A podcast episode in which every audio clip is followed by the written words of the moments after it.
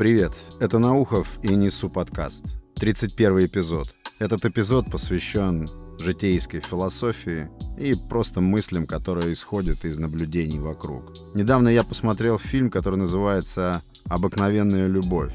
В главной роли Лиам Нисон, прекрасный возрастной актер, которому здорово даются драматические роли. Кстати, недавно с ним же посмотрел фильм «Снегоуборщик». Тоже отличный фильм. «Снегоуборщик» — это фильм о том, как можно в одиночку сломать систему, вопреки пословицам, что один в поле не воин. Так вот, «Обыкновенная любовь» — это фильм о семейной паре. Они пережили трагедию, но этим несчастья не закончились. И супруга героя Лиама Нисона получает печальный диагноз. Она больна, она напугана, предстоит целый ряд медицинских процедур, которые, возможно, помогут, возможно, нет. И фокус создатели фильма наводится на то, как выстраиваются взаимоотношения в этой паре при вот этой угрозе смерти одного из партнеров. Это, безусловно, пара, в которой присутствует взаимная любовь.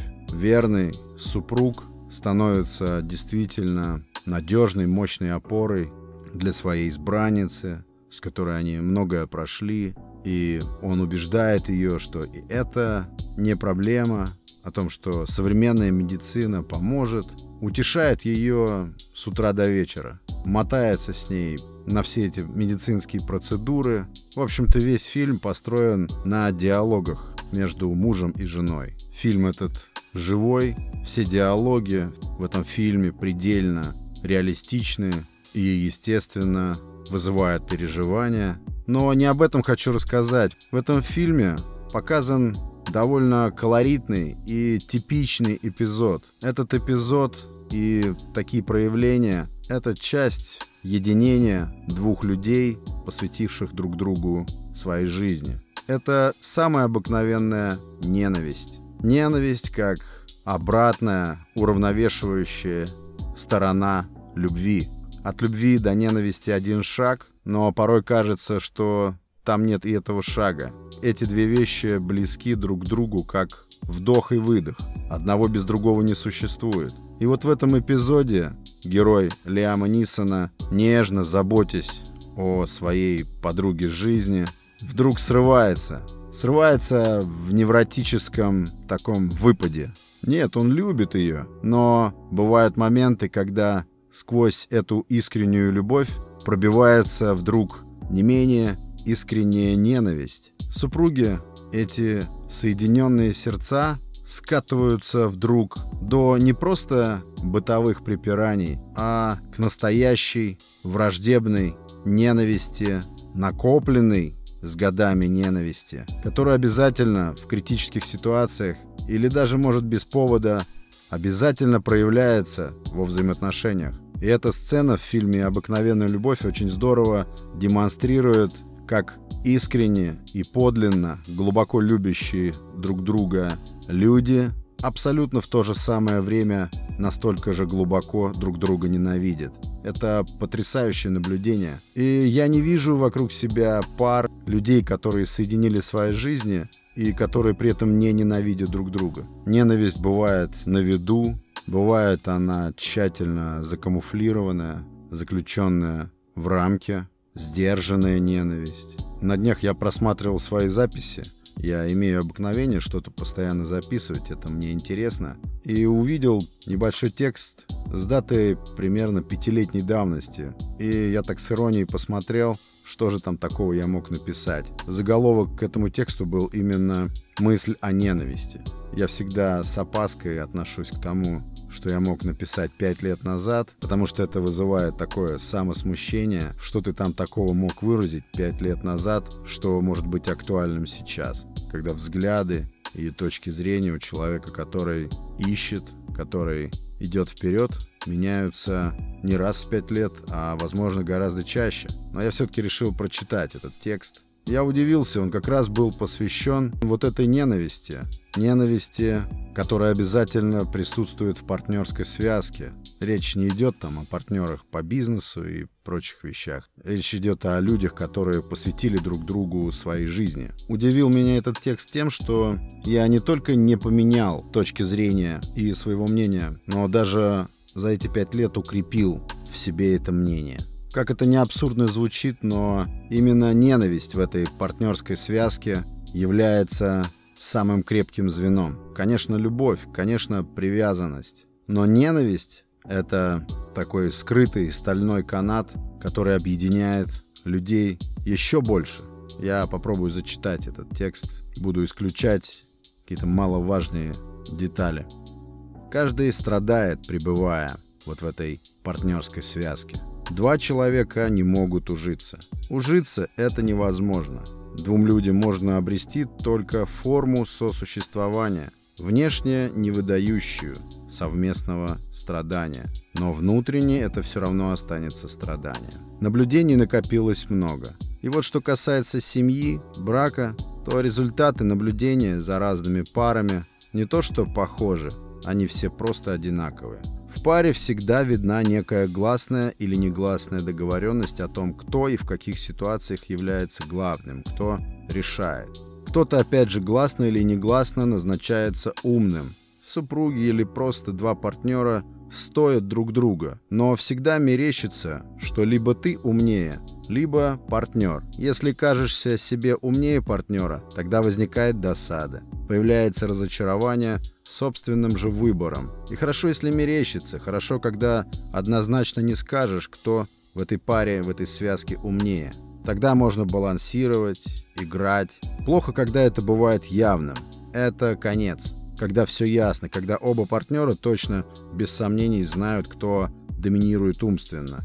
Такие случаи неинтересны, потому что между такими отношениями и отношениями хозяина и собаки разницы принципиальной нет. Ни один владелец собаки никогда не допустит и мысли о том, что его собака умнее, чем он. Собака будет восхищать его, радовать красотой, удивлять преданностью. Собака будет его любить, но он всегда будет над ней хозяином. Ум за ним. И именно это нужно собаке. Я все-таки больше думаю о тех парах, где присутствует дискуссия по поводу того, кто умнее, где есть поиск, где есть жизнь, но не спор по поводу того, кто умнее потому что спор на эту тему выявляет обоюдную глупость. И вот здесь мысль о том, откуда же эта ненависть берется. К сожалению, союз с другим человеком, только чтобы он остался союзом, вынуждает нас обманывать. И самое странное и гадкое, что союз с другим человеком вынуждает нас обманывать самих себя, потому что быть в этой связке это значит соблюдать ультиматумы, те гласные или негласные договоренности, достигнутые обитанием бок о бок. Их бывает очень тяжело э, в моральном смысле соблюдать, и приходится тогда себя переучивать, где-то даже ломать. Это безумные затраты внутренней энергии ежедневно потому что эгоизм так легко себя убить не даст. Наш собственный эгоизм, наша индивидуальность и самобытность — это больше к эмоциям относится, тогда как за целостность и успех этой связки, за ее долговечность отвечает разум, то есть нечто более холодное, выверенное. Вот тут-то и возникает противостояние двух сил. Война любви к себе против разума внутренняя война, которая внутри нас только начинается, и ничего ей не мешает выходить за пределы нашего существа. Разум пробует работать с эгоизмом, но чаще всего это похоже на попытку тушить огонь бензином. Отыскать способ уравновесить эти две силы – это, по сути, цель и успех жизни в этой паре, связке, в этом партнерстве. Это идеал, и я такого не видел. В массе же Любовь к себе побеждает все. Любовь к себе — это то, от чего мы не откажемся. Не существует ничего, что также для нас свято. Мы будем пробовать подпустить разум к своему эго, будем экспериментировать, со старанием будем выстраивать плотины в стремлении обуздать поток эгоизма, но поток, переполняясь, однажды сметает плотины и сам конфигурирует свое русло. Все наблюдения показывают, что чаще мы прибегаем к обычной житейской хитрости. Мы идем на хитрости. Мы привыкаем к самообману. А к чему ведет самообман? Самообман ведет к двуличию, а двуличие обоих партнеров превращает жизнь в этой партнерской связке в театр со множеством ролей. Мы привыкаем и к этому. Стараемся придерживаться нужных ролей. Учимся вовремя и незаметно перестраиваться, потому что нужно быть разным, в зависимости от требований ситуации, со временем достигаем автоматизма смены образов, и сами эти смены порой уже не отслеживаем. К себе актеру мы тоже привыкаем быстро. Мы можем иметь в запасе сразу несколько образов другого себя. Мы можем довести игру до такого совершенства, так увлечься сбережением своего «я», что перестанем замечать абсурд всего происходящего – и даже если вся эта жизнь вместе со своим избранником покажется однажды нам самим же полным абсурдом, то и тут нам есть чем крыть. Для понимания и восприятия полного абсурда у нас найдется альтернативное «я». Но любовь к себе не так уж и прочно защищена при всей своей могущественности.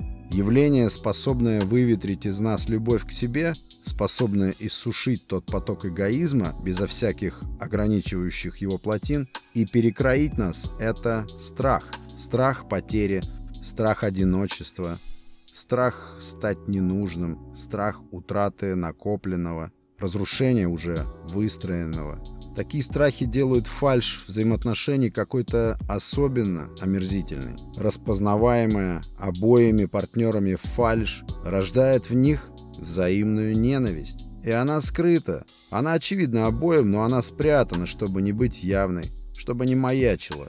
Временами эта ненависть мечется внутри нас, ищет выход. Разум, как добросовестный страж, удерживает ее, но способен совладать с ней далеко не всегда. А бывает, что он нарочно ее выпускает.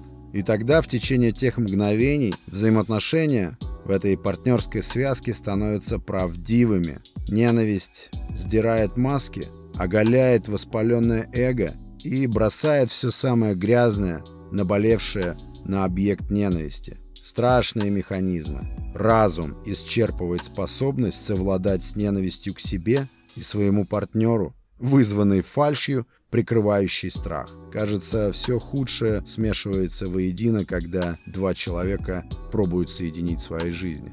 Ненависть бывает разной.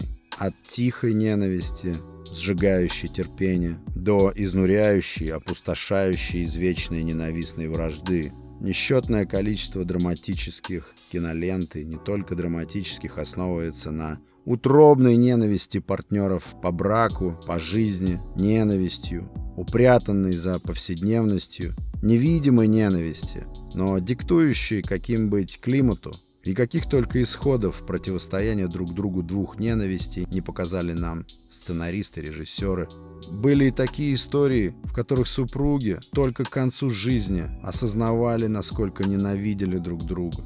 Было, что спасением от ненависти становилась двойная жизнь кого-то из партнеров или даже обоих. Было, что ненависть рушила вдруг идиллию, казавшуюся незыблемой.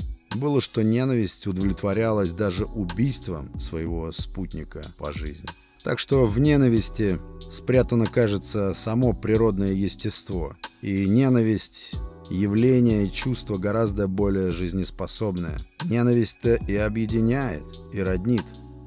Вот такой текст был написан пять лет назад. Такие мысли, такие суждения были изложены в этом 31-м эпизоде. Подписывайтесь и подпитывайтесь. Огромное спасибо всем уже подписавшимся. Это был Наухов и Несу подкаст. Пока.